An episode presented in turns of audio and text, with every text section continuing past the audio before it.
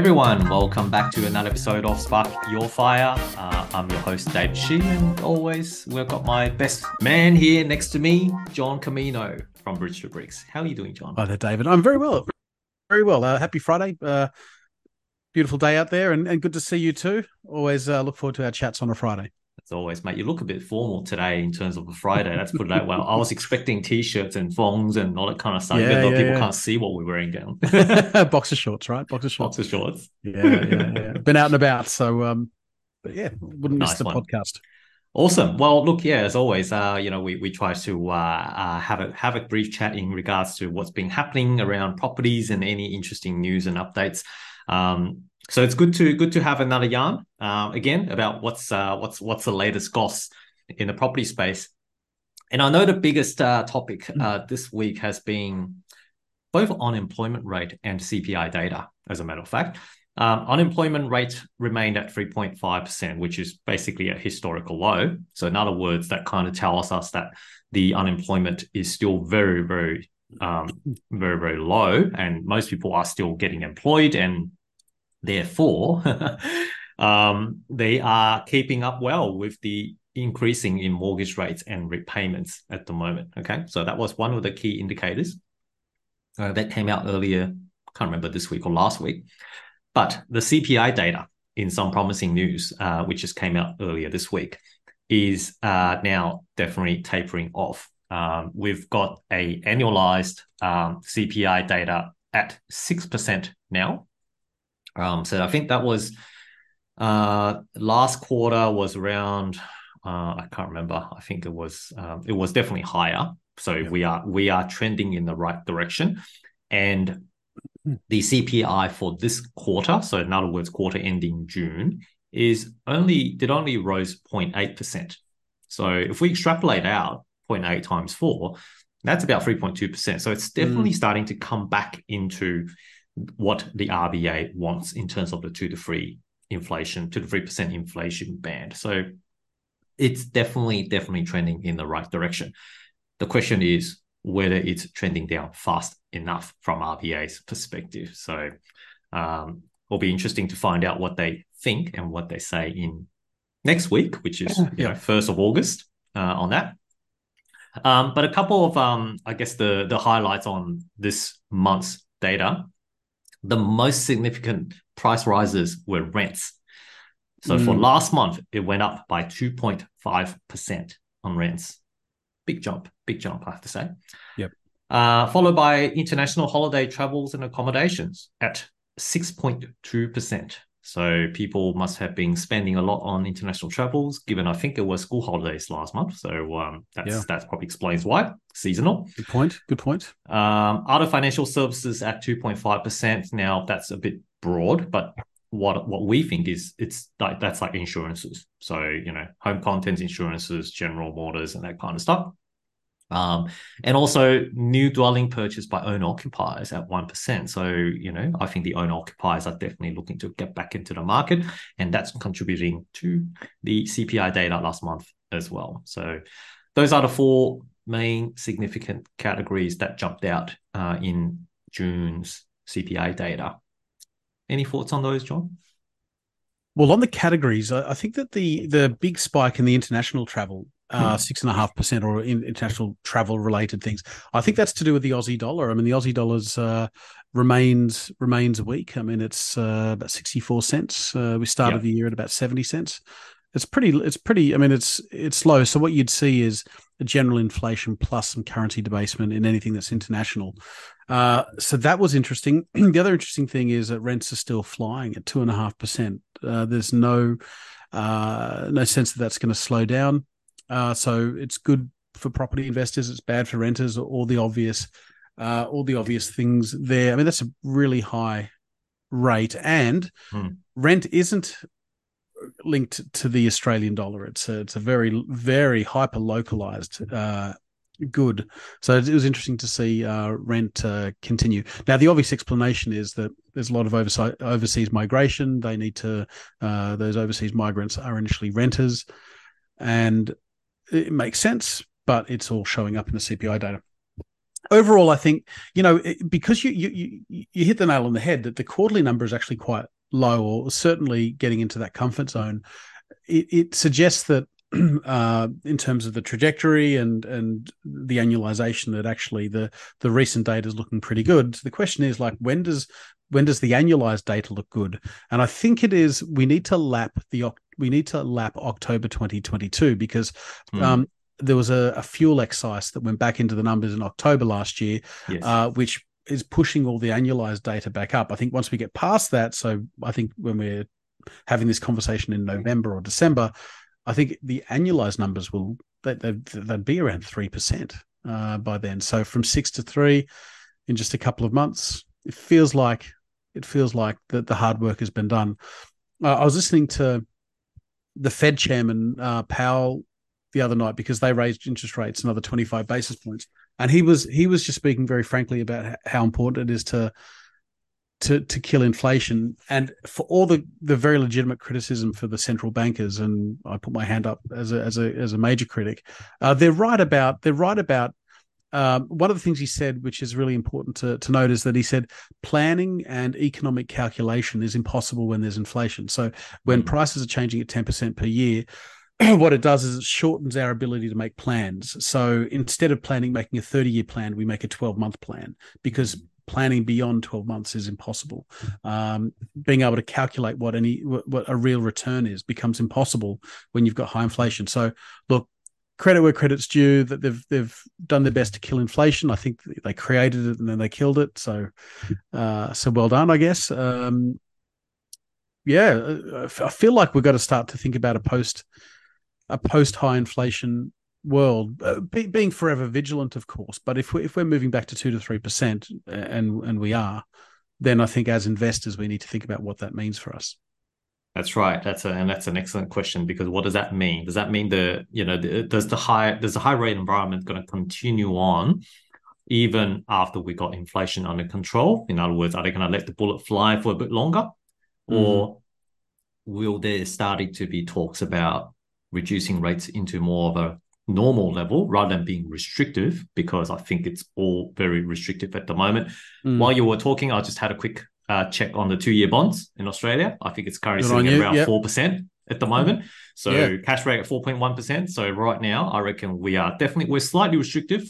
Yeah, at the moment, but the market's kind of telling us that you know we're not too far from basically maybe coming down a little. Yeah, yeah. So yeah, definitely. I think we're either at at, at, the terminal rate or there's another rate rise in there. If they raise rates again in Australia, and as you say, the, the two year yield is actually now below the overnight rate, it, it, sort of says that they're trying to stomp the fire out and dance on its grave and then kill mm. its relatives.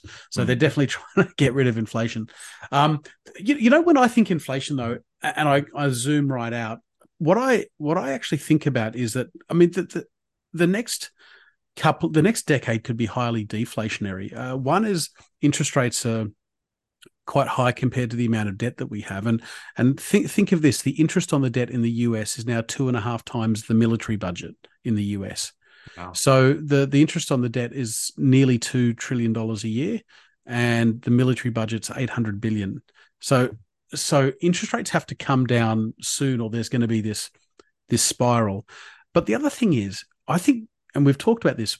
We're on the edge of a demographic cliff uh, in China. We're we've we're in the late stages of that already. Um, Europe, Japan. Uh, you know, the, our population's growing due to aging, not due to birth rates. So all sorts of interesting phenomena there. But what's the impact of that on inflation? Well, mm. it's it's if if we have a lot of people uh, leaving the leaving this world, that that's highly deflationary. So I, I, can definitely see if you know China's population 700 million in the next 10, to 15 years, that's very deflationary. Um, and the only thing that could interfere with that, God, this is a very morbid conversation, isn't it? Terrible. The only thing that, that could interfere with that is if the countries that generate a lot of the goods can't don't have enough workers to to mm. to run the factories then you have supply issues which are inflationary so maybe right. maybe it all it all evens out but it's a very interesting thing that's sort of rattling around at the back of my back of my head about these demographic issues that were that are going to be very prominent this decade and next decade Yeah, that's actually very interesting because I think the birth rate across the world at the moment mm. is at a record low right now, right? Oh, yeah. So, and that's what that's what the main concern is. And you know, when you mentioned there might not be enough workers to a degree, I also think that's the main thing at the moment why services inflation is still proven mm. to be very mm. very sticky in Australia. Um, we're just not getting enough people to be able to meet the needs uh, on, on, on you know from employment perspective, and that's why um, they have to continue to raise the the salaries and, and and all that kind of stuff to attract good talents. Um, uh, but yeah, look, um, it'll be it's it's an interesting topic in terms of demographics, and maybe we can touch on that on on another day in more detail. Um, I reckon that's for sure. Um, mm.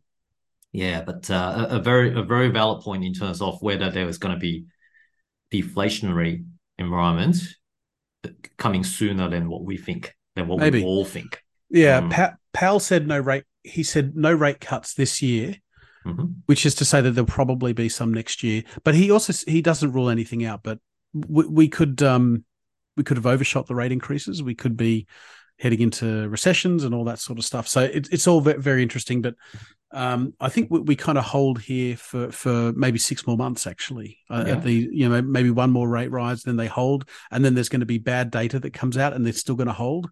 They're not going to uh, lower the rates, and I think that that's kind of how they get this is going to play out over the next sort of twelve months. Um, they'll try to hold rates in, in the the face of a recession.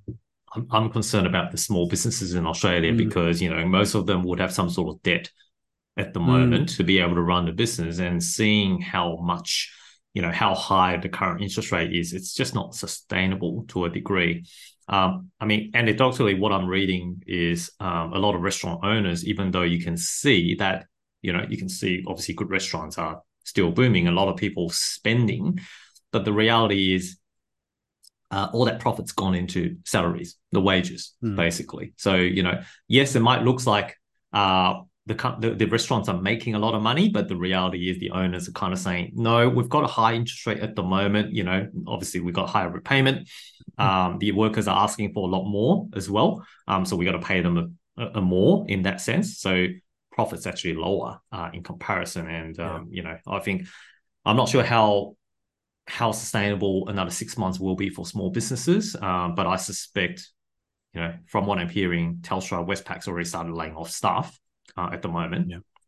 So unemployment rate is going to be trending up, um, mm. and mm. Um, um, how quickly how quickly that's going to change the tone with RBA when they see that is going to be interesting. Yeah, yeah. I, am not a big believer in the unemployment rate as a as a measure. It's I, am skeptical about all these things. I don't like mm. GDP because it's a it, it's an aggregate. Uh, I don't like uh, CPI because it it's it like excludes or, you know all that stuff. Oh, John John being cynical again. Uh, so unemployment it, it's highly dependent on how many people are participating, uh, and we've got an aging population. Fewer people are participating, so it's hard it's hard to know if it's uh, how meaningful that is. Um, but you see the, the, the main layoffs are happening in the tech sector, which is quite interesting. So there's this sort Indeed. of big gravy train in sort of tech and software and and and uh, and, and, so on. And now AI is coming to get. it's like a Frankenstein, mm. uh, the monster eating Frankenstein. So, uh, but but tech is where a lot of these layoffs are, and that's okay. I mean, if there were, if the, I mean, it's not nice, but but every industry goes through like a reckoning uh, where there was over over investment, uh, and then they pull back they have to yeah it's sort of maybe they overinvested and now they've got too many resources that are they're idle and then they have to rein that in so. Yeah. But it's happening in tech which and again for australia that's not so bad. We don't have a big tech uh, tech industry but if you're in california that that's a big that's a big mm, problem. Mm, mm, indeed. Okay. All right. So in summary look i think CPI data is definitely trending in the right direction. Mm. uh, but um, and it's for the first time services inflation is a lot higher than goods inflation. So goods inflation is now under control. Um, but services inflation is at a historical high over in compar- you know, in 20 years. So services inflation yep. remains to be the main concern, uh, which I think the RBA will be pointing that out in August. Uh, but what do you reckon, John? Do you reckon there'll be another another trigger? Are they gonna are they gonna are they gonna put it up again in August? I mean, we're no betting men, but yeah, yeah, might as well ask.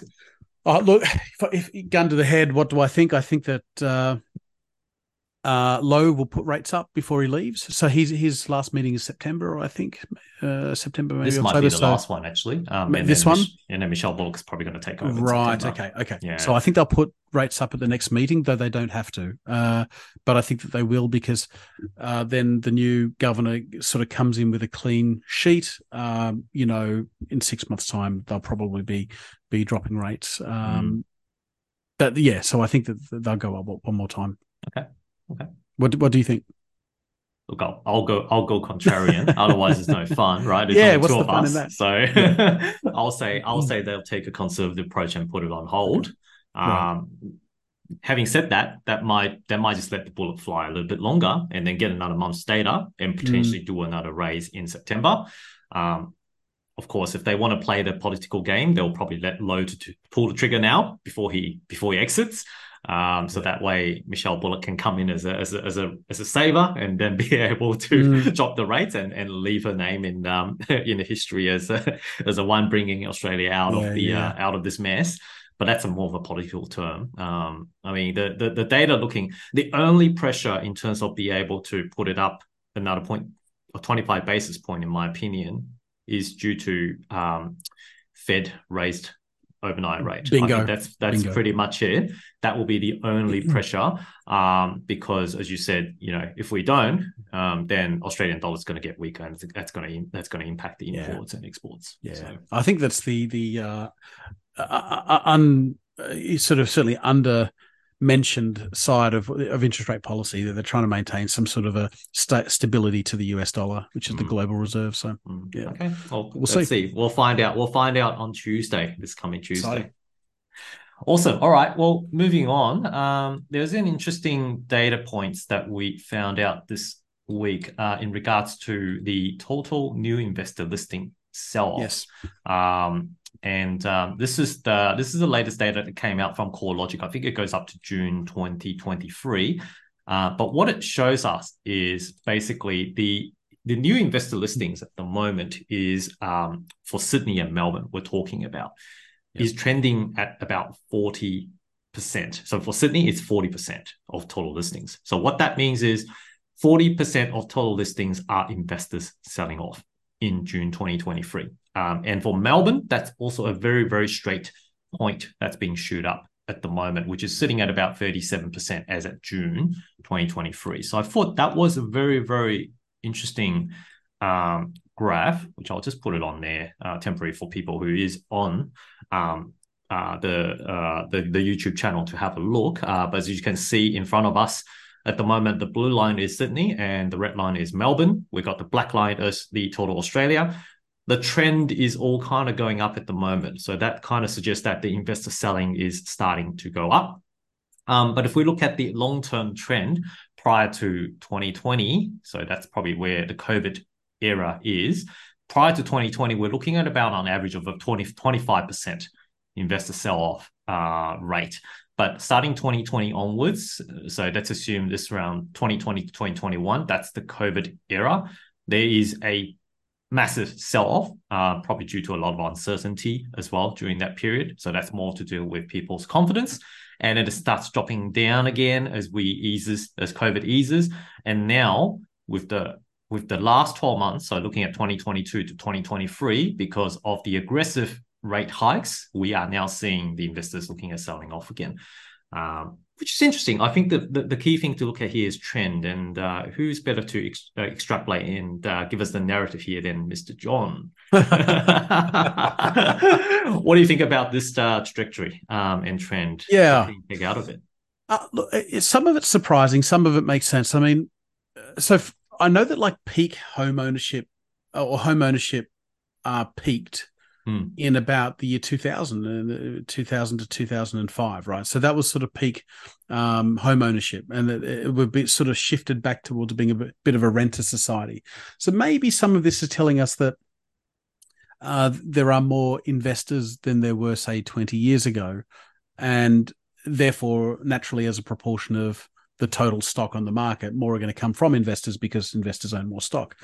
But but it, it's a very steep change in the um in the amount of uh, in, investors, uh, you know, making up the, the, the selling pool. So it's telling us a couple of things. I think owners who live in their own home are holding on uh, white knuckled onto their homes, and they don't mm. want to sell. Whereas, I mean, if you're a um, an investor, you're certainly far more flippant about whether or not you sell a property because you may still own a own a property and you're just selling off an, an investment.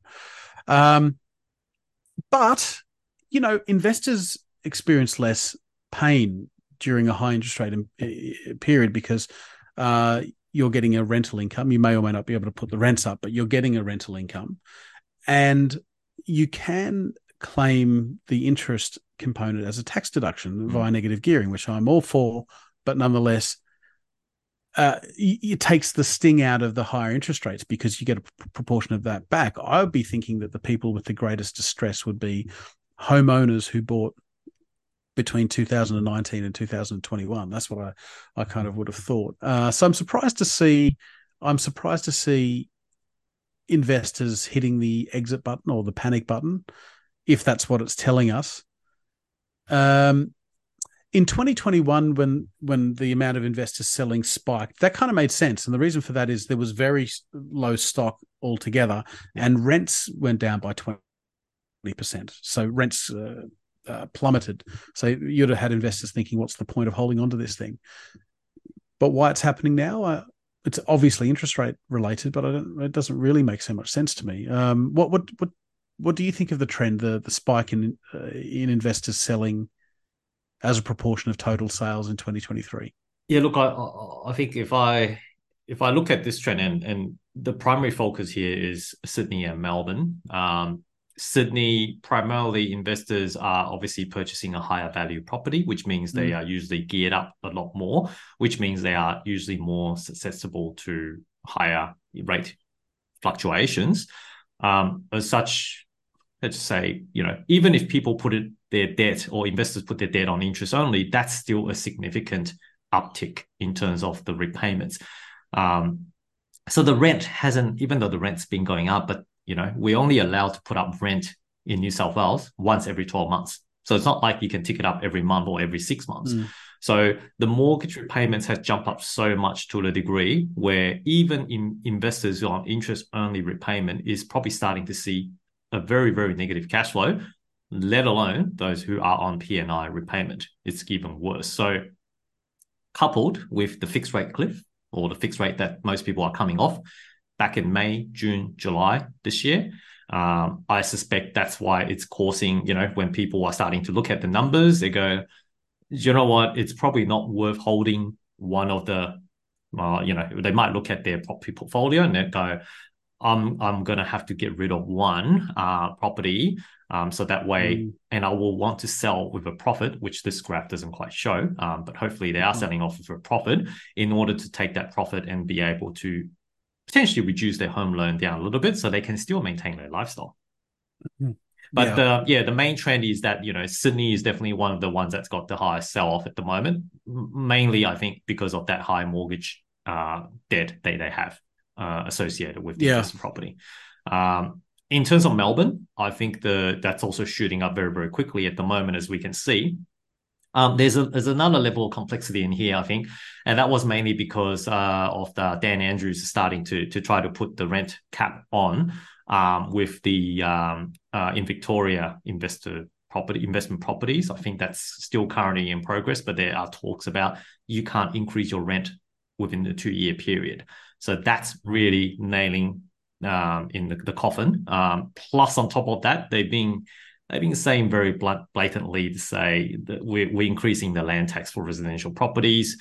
Um, so therefore, pretty much everyone who has an investment property in Victoria now will have to pay land tax in order to cover for the COVID era in which they, you know, the the, the shortfall they have. So I think that's driving a mass exodus of investors getting out of uh, Victorian investment properties. So that side of things is a lot more complex than the New South Wales slash Sydney investors. Mm. But I, I suspect that's why the red line is also trending up, shooting up horizontally because of the fact that there's a lot more political and government stance play here.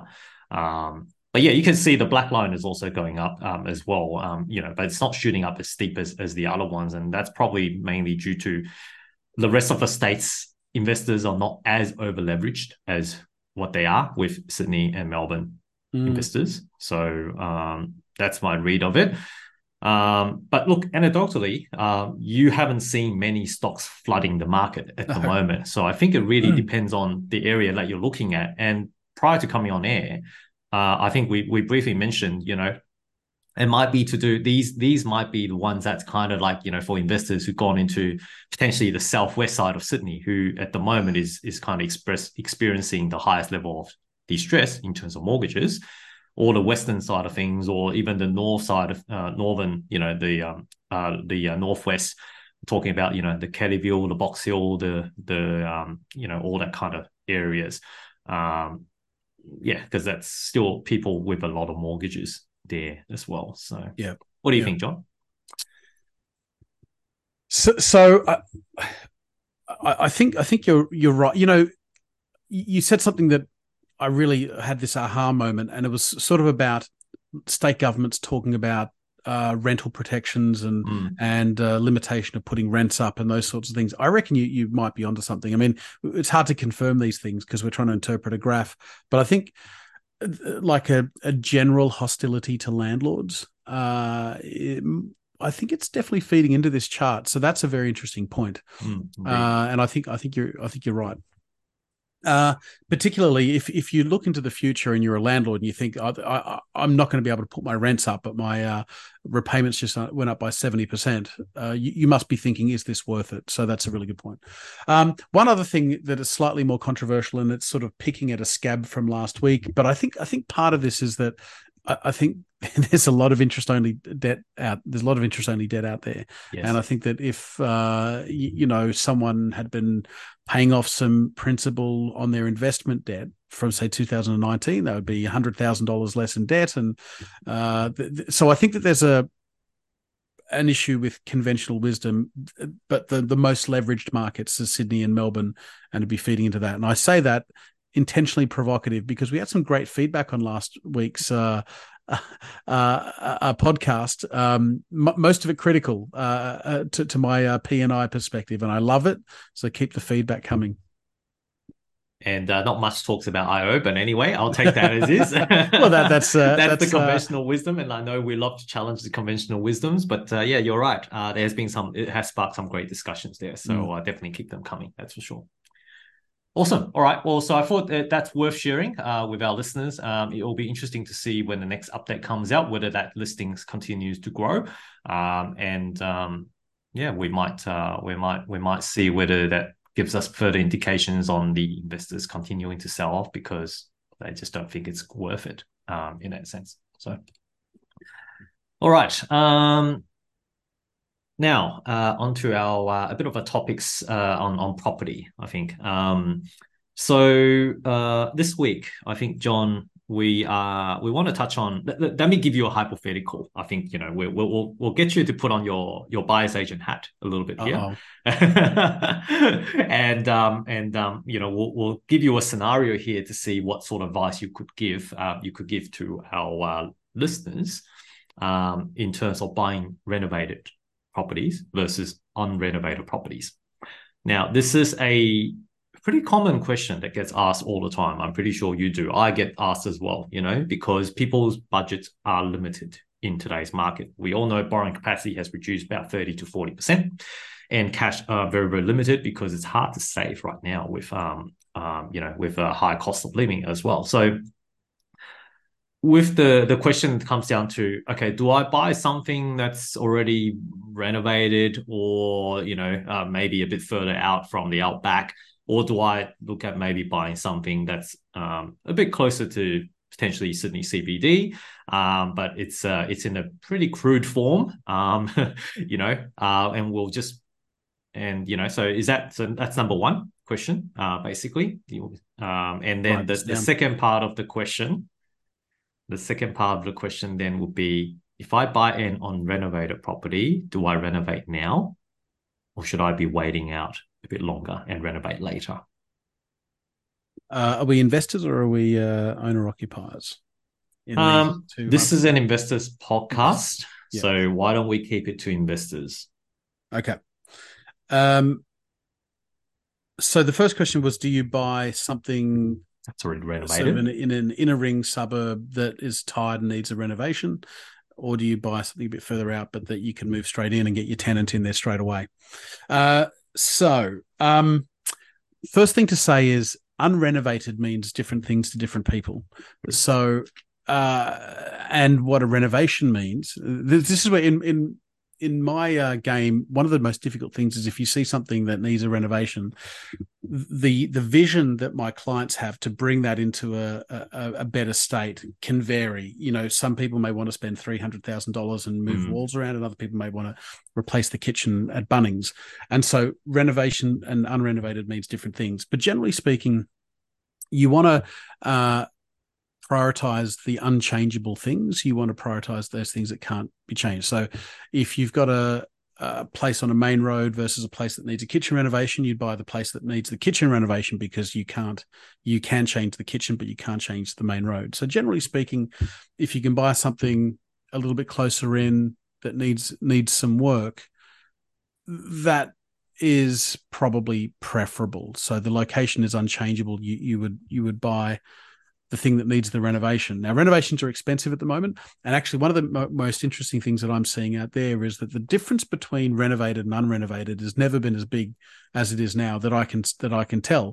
Mm-hmm. Um, there are some steep discounts for properties that need some love, and that's because in an infl- inflationary environment, you you can't estimate the cost of improving a property and they always blow out. So people's budgets are conservative, and people assume that these renovations are going to blow out, and which is reasonable. So people are really prizing finished products to, to unrenovated. Yeah, I prefer unrenovated, and I prefer to get a tenant in there straight away. So if I can get away with painting the property and leasing it out, or not even painting the property, I know it sounds like I'm a slumlord, but um, but I, I'd, I'd much prefer to come back to it later, right? So get it cash flowing, even if it's not maximal max uh, maximum cash flow, get a tenant in there as soon as possible. Mm. If I need to paint and steam clean the carpets, then let's do that, and then get it on the market. That that's that's my preference. I I, I want to accumulate as many properties as I can. I'm not so worried about um, the condition at at the moment I purchase it. So that that's that's what I've seen work. Um, the other advantage is you do get some depreciation benefits if you do the renovation yourself. Mm. Uh, so there, there's there's that, although it's just tax, right? It is, yeah, it is. Yeah. Um, yeah. Okay. So that that that would be so by unrenovated. Although I'm assuming unrenovated just means tied. Uh, if it means uh, more than that, then maybe maybe there's some course correction in my answer.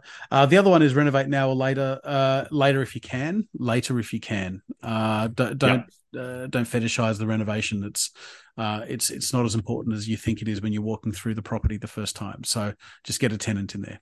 That's true. So in other words, keeping keeping the cash flow flowing is, yeah. is important. As long as you can get a tenant in there, as long as you can get the rent uh, mm. to, to, get paid to in order to cover you know the mortgage repayment, help yeah. with the mortgage repayments that's probably the most important part, right? Yeah, you, you want the property to be safe and clean. Yeah. So you want you want like a electrician to do a safety check and look at the safety boxes and stuff like that, and spend money on that.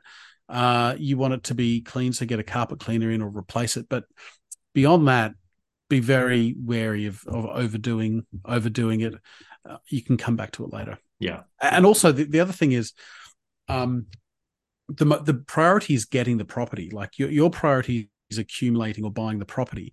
Uh, if if you if you start daydreaming about this uh, this renovation, which I'm which will add value, no doubt it would add value, um, but it it detracts from your ability to secure the property. So then you'd be imagining renovating a property that you don't have. Uh, so it's like fighting the fog. Renovate later, um, keep it clean and safe. Mm-hmm. What, what, what do you think? I'll probably a thousand times as well. Yeah, I would add on to that too, John. Uh, but yeah, really, really great points.